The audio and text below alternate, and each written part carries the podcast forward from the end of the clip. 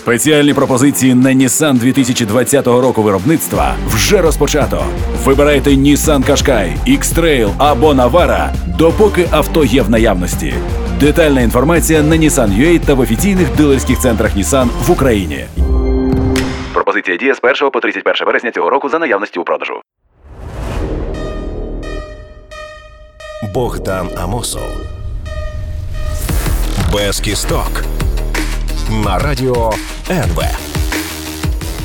Друзі, всіх вітаю. Це програма Без кісток на радіо НВ. Ваша сатирично-політична зашкварня. Мене звати Богдан Амосов. В цій програмі ми висміюємо сумнівні заяви чиновників, політиків та тих, хто тільки прагне ними стати. Цього тижня абсурду в інформаційному полі не бракує. Кремль хотів заблокувати Твіттер, а в результаті заблокував сам себе. Оксана Марченко мало не до інфаркту заморила свого кокосика. Слуги народу забули, що провели опитування. А у Юлії Мендель знову стався черговий, перепрошую. Абсір, Е, це цитата. Але ви вже вибачайте, почнемо не з веселої теми.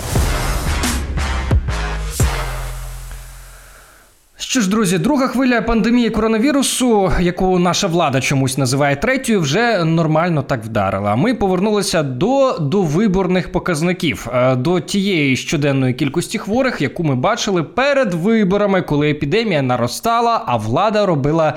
Нічого. Нині прем'єр-міністр Денис Шмигаль нас переконує, що все в порядку, все під контролем. Все більшій кількості регіонів запроваджуються червоні зони, там, де діють максимальні обмеження в рамках адаптивного карантину. Медична система України готова до третьої хвилі, адже процес посилення її спроможності не зупинявся з початку пандемії. Що ви кажете, пане прем'єр-міністр? У нас все добре. А, а в Чернівцях е, що кажуть у Чернівцях? Влада, лікарі, е, живі пацієнти. Ситуація сьогодні, 10 березня 2021 року, є не оптимістичною, є дуже тривожною. Вільних місць немає. Тобто раз у два чи в три дня ми або переводимо, або, не дай Боже, хтось помирає, тоді ми можемо когось переводити з інших відділень. На жаль, да, дійсно є якісь деякі моменти, що тимчасово пацієнт знаходиться на коридорі. Тимчасово, тобто або е, його сусід випишеться і він йде на його місце, або е, цього пацієнта переводить в реанімацію. Навіть собі не уявляєте, який це жах.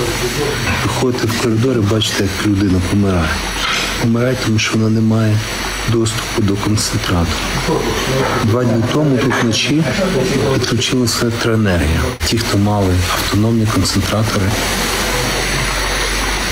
які відключились від електромережі, вони почали пищати. Я нікому не бажаю чути ті звуки, які чув я. І в той же самий день виходить прем'єр-міністр на прес-конференцію і каже: Медична система України готова до третьої хвилі, адже процес посилення її спроможності не зупинявся з початку пандемії. Ми забезпечили максимально можливу кількість ліжкомісць з підведеним киснем. Їх загальна кількість більше 60 тисяч. Це один з найвищих показників в Європі. один з найвищих показників в Європі. Ми ось цю казочку про найкращу ситуацію в Європі чуємо із самого початку епідемії. А поки в нас дійсно знову один з найкращих показників у Європі, один з найкращих показників у Європі із захворюваності. Зараз у нас з'явились е, ще додаткові механізми протидії епідемії. Це вакцинація. Чим більше людей отримуватимуть вакцину, тим швидше ми зможемо пройти період коронакризи та не обтяжувати країну посиленими карантинними обмеженнями. Вау! А що у нас е, з вакцинуванням? Що у нас з вакцинуванням е, у тій такій боковині? У нас є міська лікарня номер 3 де жоден поки що лікар не виявив бажання вакцинуватися. І в нас є міська лікарня номер 4 де тільки троє працівників. У Герцаївській лікарні лише 5 медпрацівників із 80 погодилися вакцинуватися від коронавірусу. Решта відмовилися. Найпоширеніша причина релігійні переконання. Як це? Чому це? Наш міністр охорони здоров'я пан Степанов казав же, що з інформуванням населення щодо вакцинації все окей. Та і взагалі це все фейки, що лікарі не хочуть вакцинуватися. Бо зараз е, багато фейків, е, багато міфів, інколи відверто абсурдне, те, що нібито медичні працівники не хочуть вакцинуватися. що нібито медичні працівники проти вакцинації, проти конкретної вакцини. Тому, друзі, якщо ви почуєте про ситуацію в регіонах, знайте, це все фейк. Це все фейк. Це все фейк, а дядя в піджаку у Києві знає більше. Медична система України готова до третьої хвилі, адже процес посилення її спроможності не зупинявся з початку пандемії. Вільних місць немає. Тобто раз у два чи в три дня ми або переводимо, або, не дай Боже, хтось помирає, тоді ми можемо когось переводити з інших відділень. Ми забезпечили максимально можливу кількість ліжкомісць з підведеним киснем. Їх загальна кількість більше 60 тисяч. Виходите в коридор і бачите, як людина помирає. Помирає, тому що вона не має доступу до концентрату. Бо зараз е, багато фейків, е, багато міфів, е, інколи відверто абсурдних, що нібито медичні працівники не хочуть вакцинуватися, що нібито медичні працівники проти вакцинації, проти конкретної вакцини. У нас є міська лікарня номер 3 де жоден поки що лікар не виявив бажання вакцинуватися. І в нас є міська лікарня номер 4 де тільки троє працівників. Друзі, я хотів би врешті вас. Попросити не боятися вакцин, вони є безпечними. Вакцинуйтеся, як тільки у вас з'явиться така можливість. А те, що пишуть на сайтах сміттярках про те, що там десь хтось помер, це маніпуляції. І ще немає жодного доведеного факту, що хтось помер саме від вакцини. А коли із сотень тисяч провакцинованих у світі після вакцинації помирає дві старенькі людини, у яких були тяжкі хронічні захворювання, то це означає, що вони померли не від вакцини. Це радше означає, що вони померли, бо вони старенькі або в них були тяжкі хронічні захворювання. Друзі, це була перша частина програми, така ковідно-вакцинна, бо нам треба інколи прищеплюватися не тільки фізично, але й інформаційно. Далі буде жвавіше. Поки нагадую, підписуйтеся на YouTube канал Без Кісток, на YouTube канал Богдана Мосов. Ставте лайки, пишіть коментарі, шерте програму в соцмережах. Напишіть мені, хто на вашу думку найбільше провалив боротьбу із епідемією. Цікава ваша версія. Я почитаю, що ви пишете, і там же в коментарях поділюся своєю думкою з цього приводу. Зараз невелика пауза і продовжимо. Говоритимемо зовсім про інше: про черговий абсір, перепрошую, Юлі Мендель та про те, що Оксана Марченко зробила своїм котиком. Богдан Амосов. Без кісток. На радіо НВ. Друзі, вітаю! Це програма без кісток на радіо НВ. Сатирично-політичні підсумки тижня. Мене звати Богдан Амосов, і в цій частині говоримо про унікального персонажа офісу президента, який любить генерувати випадкові слова та підставляти і ганьбити свого шефа краще, ніж він це робить сам. Коротше кажучи, абсір. это абсолютный вот абсир. Сори, ну вот абсир, и все, по-другому не скажешь. Прес-секретарка президента Зеленського Юлія Мендель в черговий раз продемонструвала нам свій інтелект, професіоналізм та комунікаційні навички. У нас так сложилось, что институт президента эм, не является настолько э, сильным по обязанностям, да, по тому, что по, исполни- по исполнительной власти. То есть э, фактически все исполнение лежит у нас на парламенте и на кабинете министров. Но де-факто Но институт носитель рейтинга президента президент. является да, самым сильным. Поэтому очень часто, конечно же, все, что происходит в стране, э, летит на президента. Програму справознавства 10 класу, і не тільки це, у Мендель перевіряла Олеся Бацман. Е, Перевіряла чомусь російською мовою. Можливо, це і стало причиною, що така геніальна прес-секретарка сучасності, як Мендель, не могла підібрати слова до цього інтерв'ю. И написал, смотрите, attached. Но ей достался такой серьезный heritage, да, в нем настолько много safeguard, маленькую пускай, но contribution. Ось такий контриб'юшн. Так, так, знаєте, друзі, без знання англійської, е, такого особливо знання, як у пані Мендель, не пускають в офіс президента. Но мне понравилось, что Владимир Александрович, он задавал вопрос, он говорит, ну, английский давайте. Я говорю, ну, давайте, на Мгм, английском мгм. тогда. Вот, он начал задавать на английском вопросы, чтобы проверить, понять. То- Ну, а як е, Володимир Олександрович знає англійську, ми теж з вами знаємо. Sorry, but I don't want to be involved to democratic, open uh, um, вибори elections. elections of USA. І що виявляється, наш президент не лише найкращий за всіх п'ятьох попередніх, а мало не найвеличніший лідер всієї планети. Я хочу у тебя спросить, скажи, Владимир Зеленский войдет в учебник истории? Он уже вошел туда, но он шестой президент Украины, конечно. Владимир Зеленский настолько масштабный человек, что я бы даже вот так не формулировала этот вопрос. Киеве, в Среди Кривом имен Роге. уже есть Зеленский. Видели, что самые экзотические имена, вот там есть имя Зеленского. Э, называют э, детей, да? Нет, да, не да. видела. Ну, Серьезно? Да, есть, да. Я даже видела какие-то материалы выходили, да, и онлайн. Вот напиши, загугль. Загугль. Загугль. Загугль.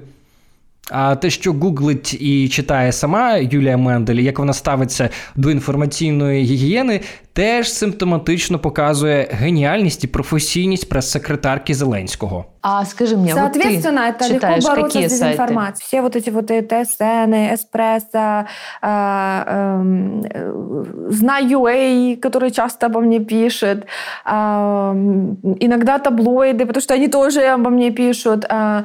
Так прес-секретарці Володимира Зеленського, судячи з її слів, не особливо важливо, що вона сама читає сайти телеканалів чи сайти сміттярки, аби писали там про неї. Ну і анонімні телеграм-канали, куди ж без них? Тебе честно скажу, я же общалась с людьми, которые ведут телеграммы, и мне сказали, что э, главные там несколько телеграм-каналов, они берут большие деньги, в общем-то, и самые дорогие за посты, э, потому что есть уверенность в каком-то слое людей, которые готовы платить за эти посты, что вроде бы Владимир Александрович читает эти телеграм-каналы, и таким образом можно донести свою мысль, да, и вот повлиять А как-то на решение. І виявляється, можна повпливати. А, а, Дело в том, что то, что выпадает, э, выплывает в публичную плоскость, особенно с этими абсолютно, э, э, не хочу даже подбирать слово, телеграм-каналами, да, которых там по воде все писано, честно тебе скажу, все проверяется, и э,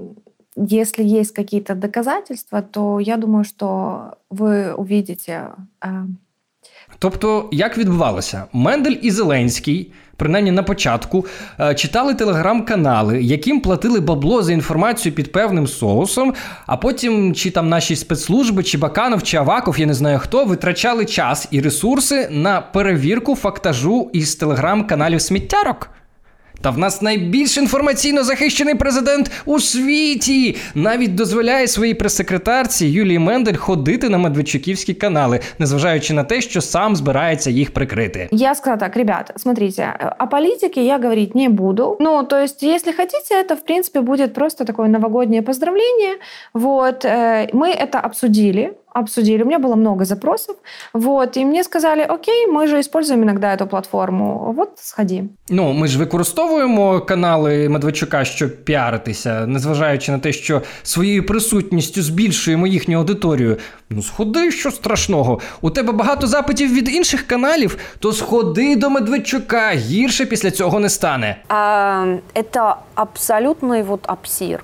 Сори. Ну вот абсир, и все, по-другому не скажешь. Що ж до пана Зеленського, то він, як ми вже виявили, настільки величний лідер та історична постать, що зовсім не потребує критики. Насколько он эм, на критику реагирует, вот, болезненно или нет? Важна конструктивная критика, очень важна. И критиковать его можешь? государство.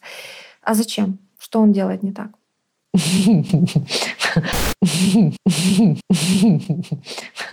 Дійсно, що наш президент робить не так?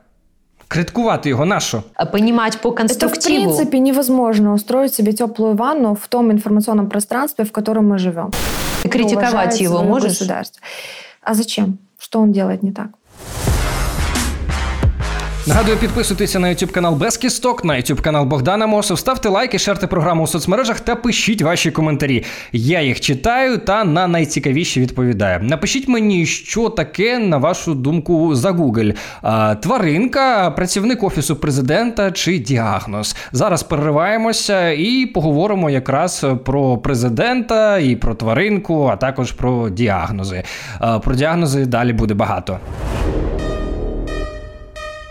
Богдан Амосов. Без кісток. На радіо НВ.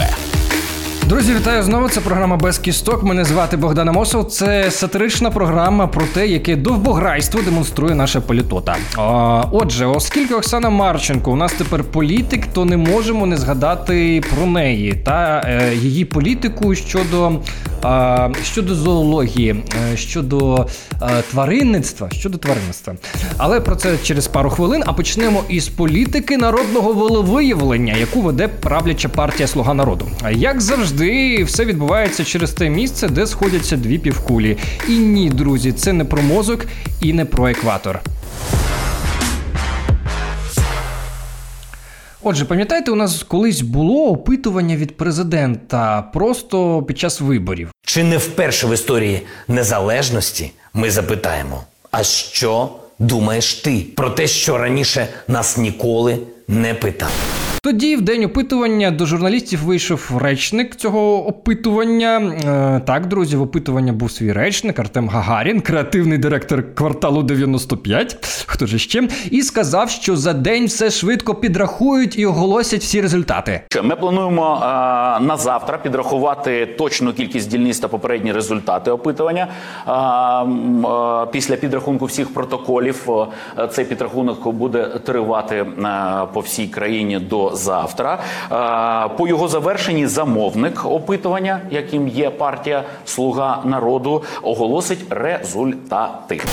Попередні результати опитування, яке не зрозуміло, чим було, чи то референдумом, чи то опитуванням, чи то не референдумом, не опитуванням, е, соціологічним, не соціологічним, і невідомо як організоване і писано на колінці, дійсно оголосили. За результатами підрахунку 74% папірців. Е, Дивно, що не 73%. Ну, у нас не було такої мети Ну, технологічної мобілізувати електорат. Була мета в президента поспілкуватись з народом. Він з цією ідеєю виступив. Партія взяла на себе зі своєї ініціативи організацію цього опитування. Просто президент вирішив поспілкуватися з народом, каже голова партії Слуга народу Олександр Корнієнко. А просто під час виборів. Хочемо наголосити, що це не було референдумом і, і не було соцдослідженням, тому що ніякого квотування так далі, виборки не було. Утім, незважаючи на те, що офіційних результатів опитування президента не було, президентська монобільшість уже вирішила зразу почати е, їхнє втілення. Е, У нас є зрозуміло, що юридичних немає там наслідків. І чому ми почали займатися імплементацією цього, і це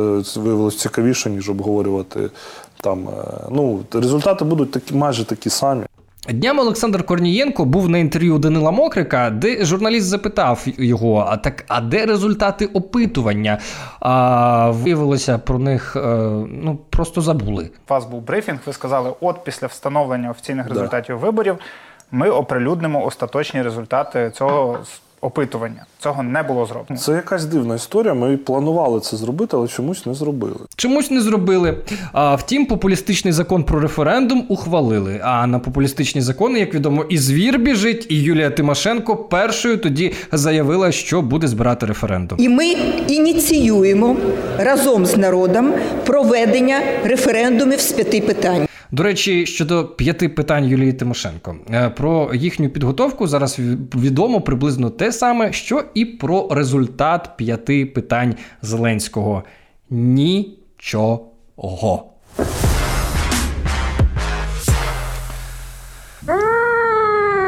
Что? Друзі, минулого разу ми з вами говорили, що разом з Оксаною Марченко в українську політику, схоже, увірвався і її кіт е, е, Кокосик. І ми одразу дізналися про його страшний діагноз. Сейчас чуть-чуть еще волнуюсь за кота, потому что он сильно пережил вот этот инфаркт.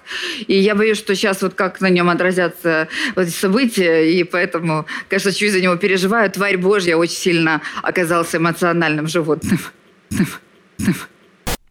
І що цікаво, я от подивився YouTube Оксани Марченко, і судячи з усього, коту не більше одного року, а можливо і навіть півроку. А бідна тварина вже втрапила на інфаркт. Маленький мой котечка моя. Ну что ты, мой золотой? Ну за тобой же хорошо смотрят, да? Ой, моя маленькая зайка. Я бачив багато е, хто в соцмережах кипкував з трагедії в сім'ї Медведчуків, але друзі, це не смішно. Друзі, не смішно це. Що треба було зробити з молодим здоровим котом, аби він потрапив під крапельницю? Одеяло и подушки. Ждут ребят. Ждут ребят. Спит кот, все. Спит, все, спит. Вот так, все, спит. Баю-бай. Давай, все. Что? Что ты хочешь? Витаминку хочешь? Давай я тебе дам витаминку. Как дела? Ну ладно, малыш, я ничего не понимаю. Давай витаминку дам тебе. Може, після такого у тварини можна знайти ще й не один діагноз, а раптом у нього виявлять е, за Google. За Google. Розумієте, друзі, тварь Божя, вона не винна, що в нього така хазяйка. После своей болезни, еще даже не выздоровев, Косенька стал ходить со мной на утренние молитвы. Он никуда еще не может далеко ходить, но похож вот на кролика. В церковь со мной приходит. Да, маленький, будем читать сейчас утренние молитвы. Ну, після цього тільки молитву. Тепер е, бідну тварину наражають ще й на іншу небезпечну хворобу сектанство. Друзі, врятуйте кота Оксани Марченко. Сейф Оксана Марченко Кет.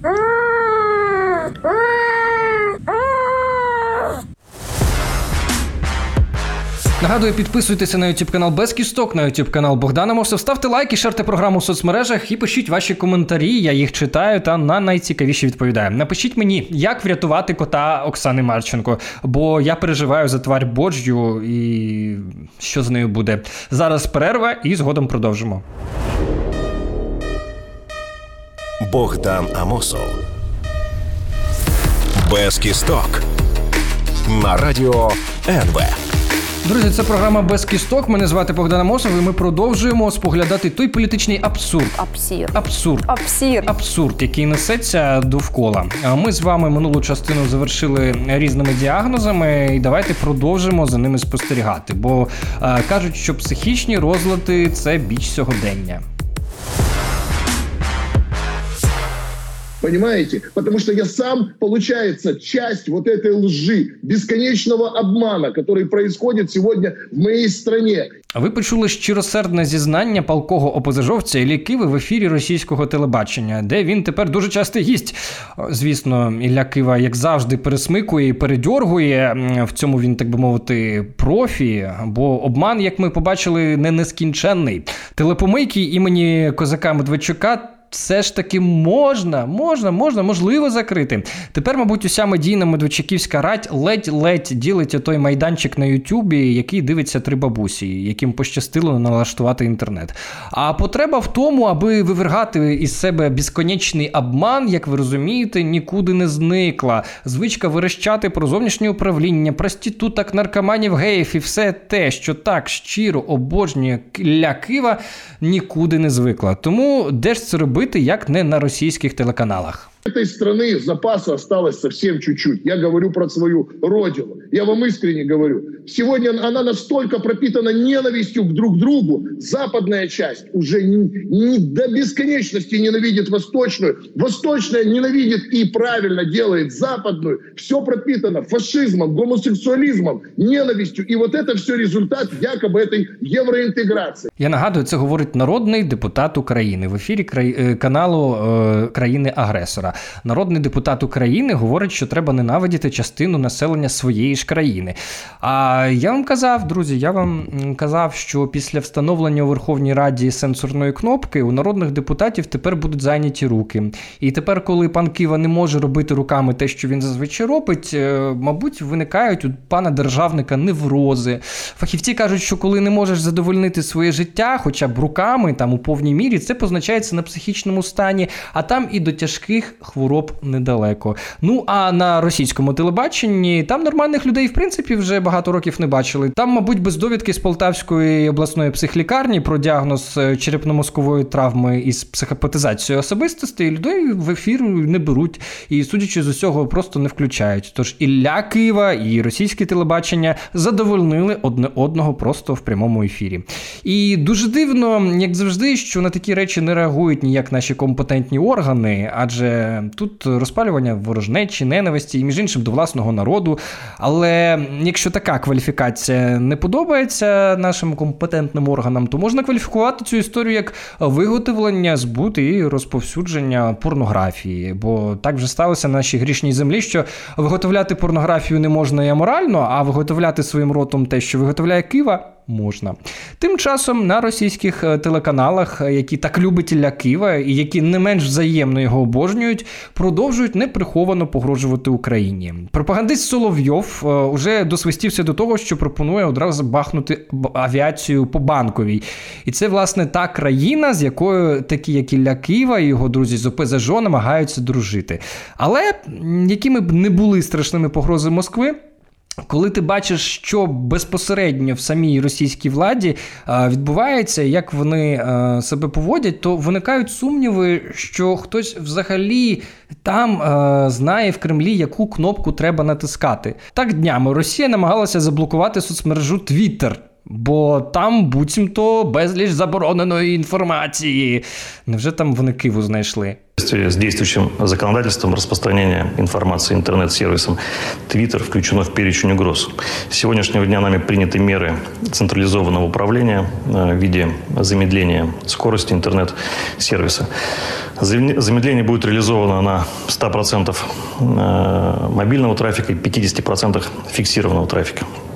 Перечень угроз. А, Яка страшна загроза? Твіттер. Може, вони теж з діагнозом переплутали, хто знає. Утім, заблокувати Твіттер у Кремля не вийшло. Натомість, а, натомість вони заблокували самих себе. Масштабный сбой в работе сайтов государственных ведомств России. Сегодня утром пользователи не могли получить доступ, в частности, к страницам Кремля, правительства, премьер-министра, Совета Федерации, Госдумы и Роскомнадзора. Интересно, что проблемы начались в тот самый день, когда на территории России была замедлена скорость работы Твиттера из-за того, что соцсеть, несмотря на многочисленные предупреждения, не удаляет противоправный контент. Ну тут, друзі, одночасно і страшно, і смішно. Отака от країна має ядерну зброю. Так вони ж там самі по собі наступного разу попадуть, коли побачать якийсь твіт у Твіттері. А в Криму, що вони не робили, знайомтеся, друзі, так звана міністр культури Криму. Поставили как обезьяне. Арина Вадимовна, успокойтесь, вы чего там? Что вообще что ли, коллеги, ну это, это, это что такое? Михаил Анатольевич, вот расследование там служебное проведите. Извините, Что? пожалуйста. То есть- Извините, пожалуйста, извините, ради бога. Коллеги, простите, пожалуйста. У меня машина отключилась, э, Сергей Валерьевич. Извините, ради бога. Поставили як обезьяне. І дійсно, аж ніяк інакше, окрім як е, з поведінкою мав, по поведінку російських чиновників і так званих російських журналістів та проросійських політиків в Україні назвати не можна.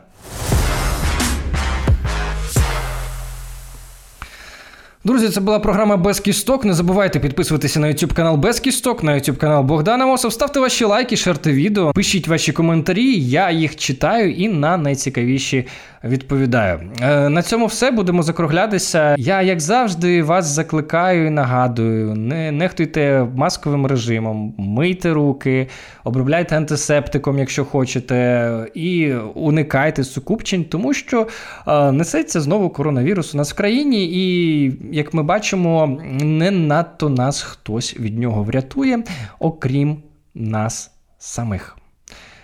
Всіх обіймаю, бережіть себе. Па-па.